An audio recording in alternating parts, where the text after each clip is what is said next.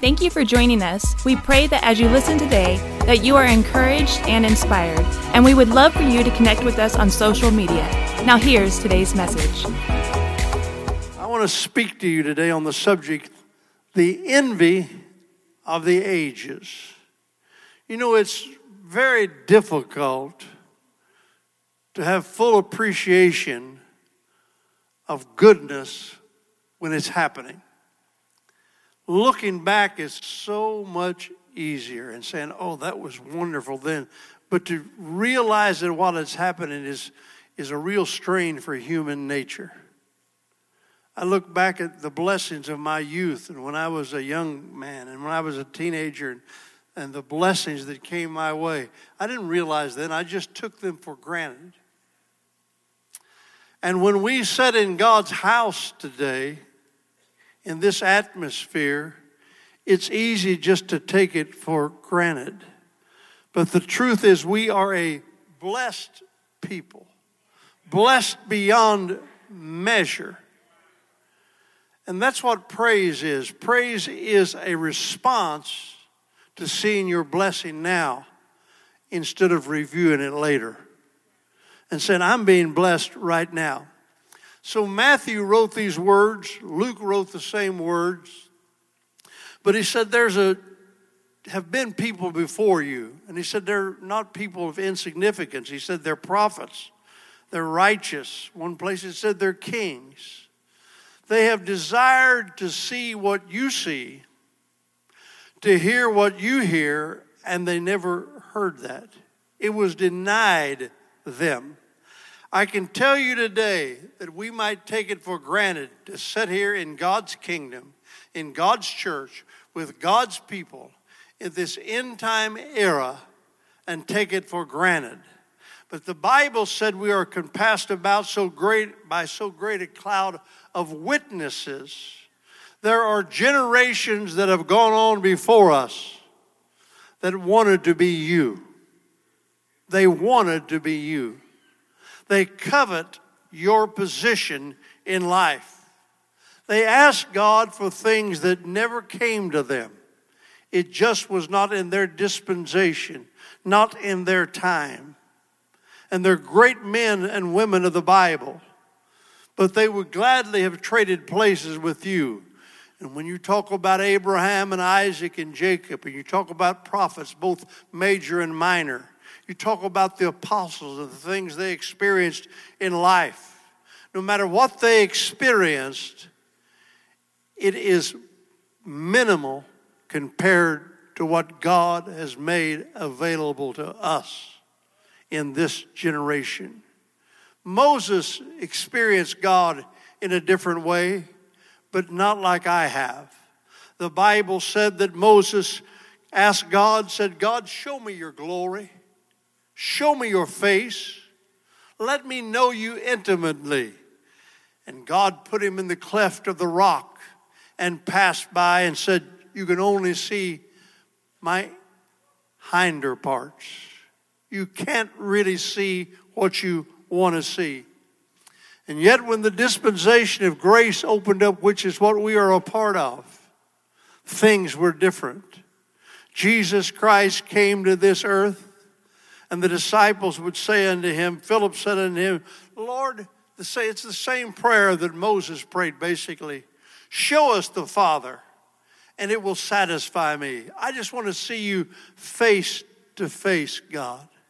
And Jesus answered and said, Have I been so long with you, and yet thou hast not known me? Philip, he that has seen me has seen the Father. And how sayest thou then, Show us the Father? He said, What you're asking for is right in front of you, and you don't recognize it. Because the Bible declares that I am the expressed image of the invisible God. And I am the only God you will ever see. And I have come to reveal the nature of God. That God by nature is a loving God, and you see me. And so, what Moses could not see, you are seeing. Moses again asked God when God sent him to deliver the people of Israel out of Egypt. He said, God, I'll go, but I've got to go and tell them that you sent me, and I've got to know your name, or they're not going to believe me. And God said, Well, just tell them I am that I am sent you, but I'm not going to reveal my name. It was prophetic what God was saying because Jesus declared himself to be the great I am when he said, I am the bread of life. I am the light of the world. I am the door. I am the good shepherd. I am the resurrection and the life. I am the way, the truth, and the life. I am the true vine. But he would not give Moses his name. Moses did as best he could, but he would have loved to be in my generation. Because when Jesus was with the disciples, he wanted them to know who he was. And he said to Peter, Who do men say that I am? Peter rattled off a whole litany of things, people that he could have been. And Jesus said, But who do you say that I am? I say that thou art the Christ, the Son of the living God. But the Bible tells us that the angel came unto Mary and said, Fear not, Mary, for thou hast found favor with God. For behold, thou shalt conceive in thy womb and bring forth a son, and shall call his name Jesus. For the first time, the name of God was known among mankind. And then in Matthew 1 20, God spoke to Joseph, the son of David, Fear not to take unto thee Mary the wife, that which is conceived of her in the Holy Ghost. And she shall bring forth a son, and Joseph, thou shalt call his name Jesus. That was what Moses wanted to know. What is your name?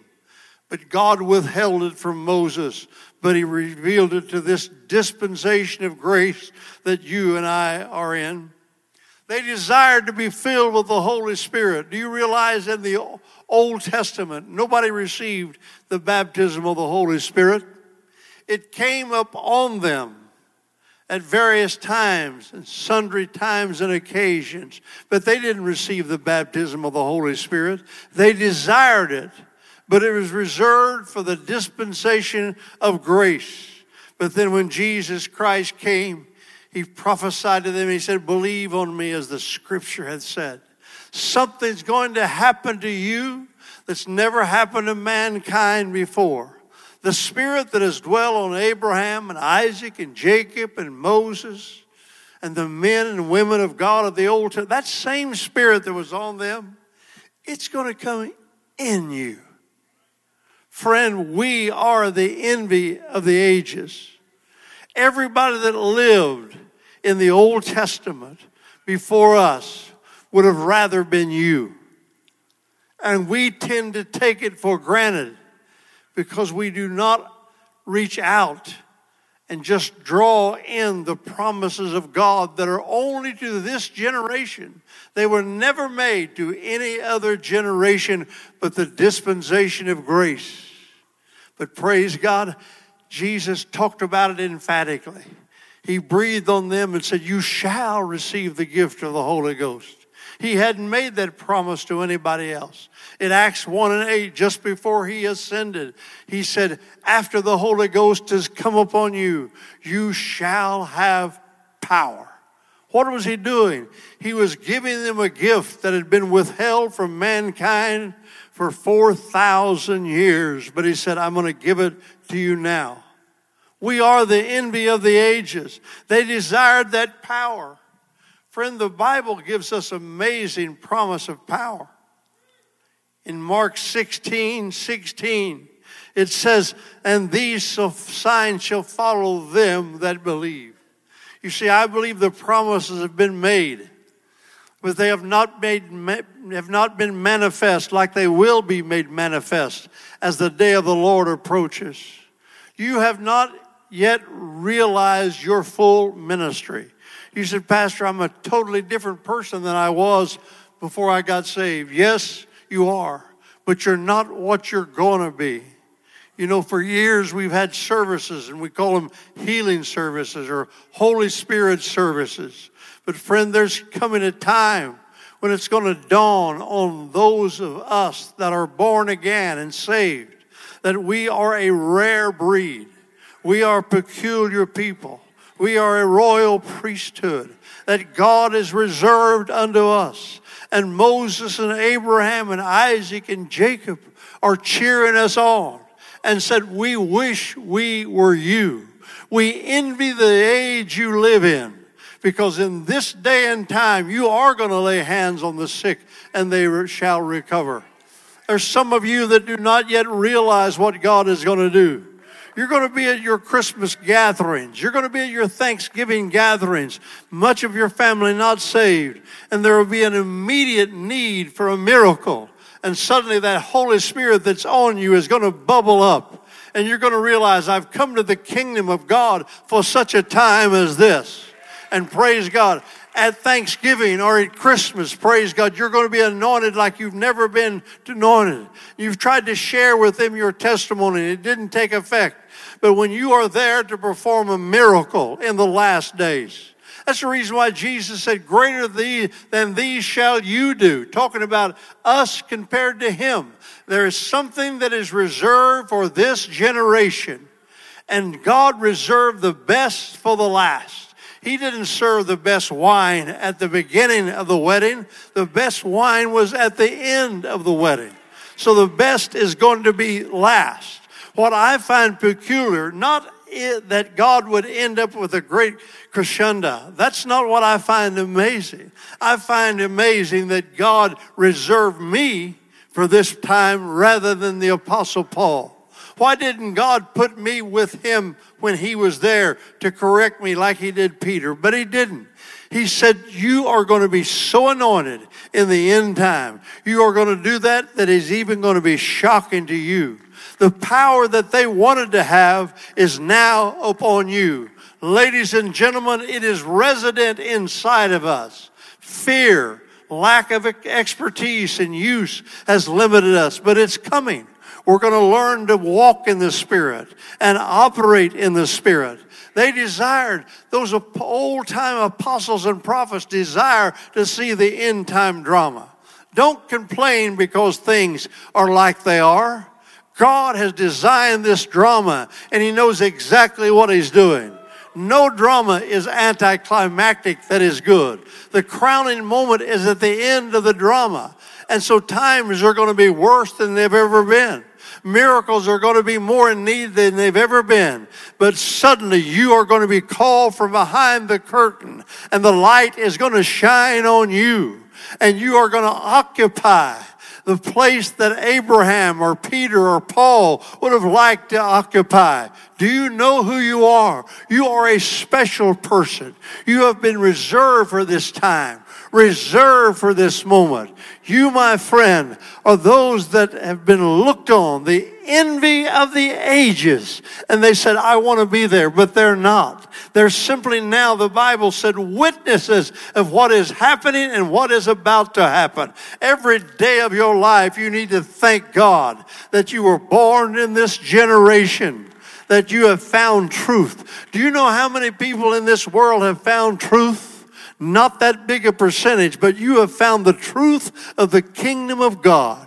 You know what the majority of the population does not know. You have been filled with a spirit that most of the world has not been filled with. You are unique. You are called out. You are shaped. You are formed. You are designed for this age. You have to realize that you have come to the kingdom of God for such a time as this. And God is going to be with you. He's not going to forsake you. God's not going to call on you to do more than you can do. When God calls you, He's going to equip you. When God calls you, He's going to anoint you. Your best days are yet ahead of you.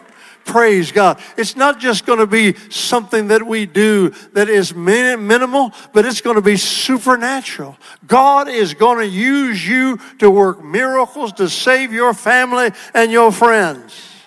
They would have liked to have been on an, on an intimate basis with the Lord. But I can promise you, no matter how close they were to God, they weren't as close to God as I am because God lives in me. How close are you to God? They desired to be in that relationship with the Lord, but I am so close to the Lord that the Lord gave me his personal language. You know, Jaden that sits here on the front seat, she's so blessed now to be able to teach and to sing. But till she was four years old, she couldn't speak English, nothing that we could understand. But Tyler, her brother, they developed their own little language. He could understand what she meant and nobody else could because they were so close. Do you know the Bible said of this? They desired that language. But the Bible said in 1 Corinthians, For he that speaketh in an unknown tongue speaketh not unto man, but unto God. For no man understandeth him, howbeit in the Spirit he speaketh mysteries. When you got filled with the Holy Spirit, and God gave you a personal language to talk to him, Abraham said, That's what I wanted. Moses said, That's what I wanted, but we didn't have it. I saw a couple getting married the other day, and when he said, I now pronounce you man and wife, instead of saying he may, you may greet the bride, he said you may exchange passwords. When God, when you got, when you got saved, God gave you a brand new language. Did you know that when you pray in the Holy Spirit, that the devil does not know what you're saying? Do you know when you pray in the Holy Spirit, the angels don't know what you're saying? You are on such an intimate, why relationship with the Lord. Why is that?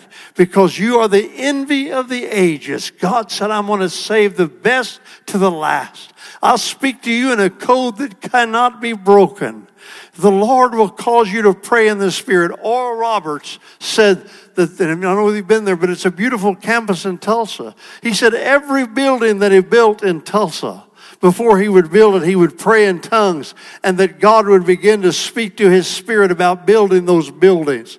Ladies and gentlemen, every one of you that are saved and filled with God's spirit should have a prayer language and you should use that prayer language every day.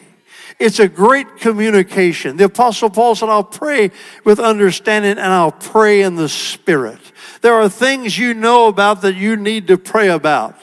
But there are things that the devil has designed against me that I don't even know about, but God knows about them, the Holy Spirit. And when I pray in the Holy Spirit, He is preparing me for attacks that I don't see coming that I don't know have been formed against me. That's the reason why the weapons formed against you don't prosper, is because you're in the Spirit of God and you've got a personal language with God. And when you pray in the Holy Spirit, the Lord undoes all of the traps of the devil. And the devil doesn't even know it because he can't understand that language. We have that personal relationship. And friend, I promise you that you are the envy of the ages that there are great men and women before you, people that we talk about in the Bible and people that after the Bible have been such great men and women. Why would God not save Billy Graham to be the last evangelist? Apparently, one of you are going to be the last evangelist. Somebody in this generation is going to be the last evangelist. Why is Oral Roberts in heaven instead of healing the sick? Apparently, you are going to develop a ministry of healing. God's not going to be without a witness. God's not going to be without an apostle. God's not going to be without a prophet. God's not going to be without a miracle worker. And we are called unto this wonderful, auspicious occasion that we are going to be beyond ourselves because it's not in our flesh, but it's the power of the Holy Spirit. Hallelujah, hallelujah. They envy us. They envy us. Those in ages before us envy us. And in closing, there's one other thing they envy us. People that I talk to, I, I talk to a lot of people that are sick. I talk to a lot of people that realize Ozzy Osbourne said he's only got 10 years to live. Have you seen him? I'm surprised you got 10 minutes, Ozzy.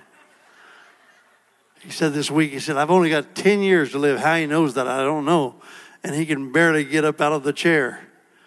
But Ozzy, he doesn't understand about he's dreading death. I'll tell you one thing that they covet. Those that don't know Christ, those that are not filled with God's Spirit, they covet our ability to deal with death. I saw one of the actors died this year, and he died spewing the most profane, filthy language that you could possibly have come out of your mouth. That's the way he died. But did you know the Bible said about us? Precious. The Bible said this precious in the sight of the Lord is the death of his saints. He said, I have conquered what? Hell, grave, death. I've conquered them all. When you see the beggar, Lazarus, laying at the gate of Dives, the rich man, just receiving crumbs, that rich man fared sumptuously every day, but he was afraid to die. The Bible said when Lazarus died, the angels came. That's exactly what I want is angels for my pallbearers. When Lazarus died, the angels came. Friend, you can get this thing so deep inside of you that you don't fear hell, you don't fear the grave, you don't feel death, you don't fear life, you don't fear demons, you don't fear man. You just don't have fear because you know greater is He that's in you than anything else. And so when Lazarus died, the angels came. But when the rich man died, the Bible said he begged God. He said, Send Lazarus and just let him dip his finger in the water. What's that tell you? That tells you if you die without God, there's no water. It tells you if you die in God, Lazarus had access to water. He said, just dip his finger and touch. God said, that's not possible. He said, then send him back to my brothers and warn them not to come here. You see, they covet even the way we die. My friend in Indiana, pastor in Shelbyville, Indiana for so many years. His son was now the pastor, and he was an old man. I loved Brother Cavness. He looked over his son and he said, They're driving down the road in a car.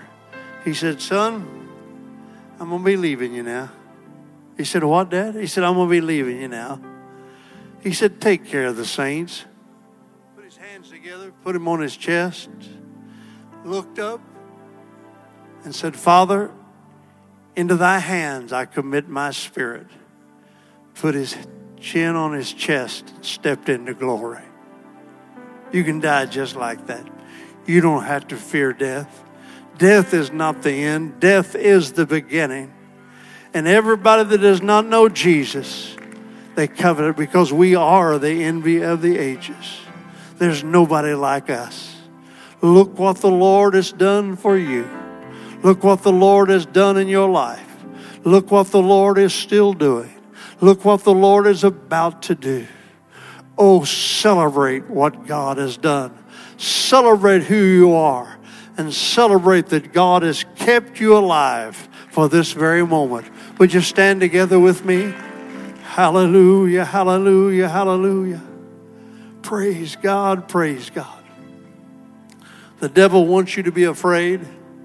The devil wants you to overdose on news and bad news, but you don't have to because God is an ever present help in the time of need. No matter what's going on in this world, if you'll get right with the Lord, He'll guide you a step to the left, two steps to the right. God will guide you. And what is a curse to other people will be a blessing to you. What's fearful to other people will build your faith. What's depressing to others will be joy unspeakable to you. Friend, I ask you, as the angels of heaven look at you, as the apostles and prophets and saints of days gone by look at you, compassed about by this great cloud of witnesses, do they look at you and are they urging you on? Send, take advantage of who you are, take advantage of where you are, and take advantage of what time it is.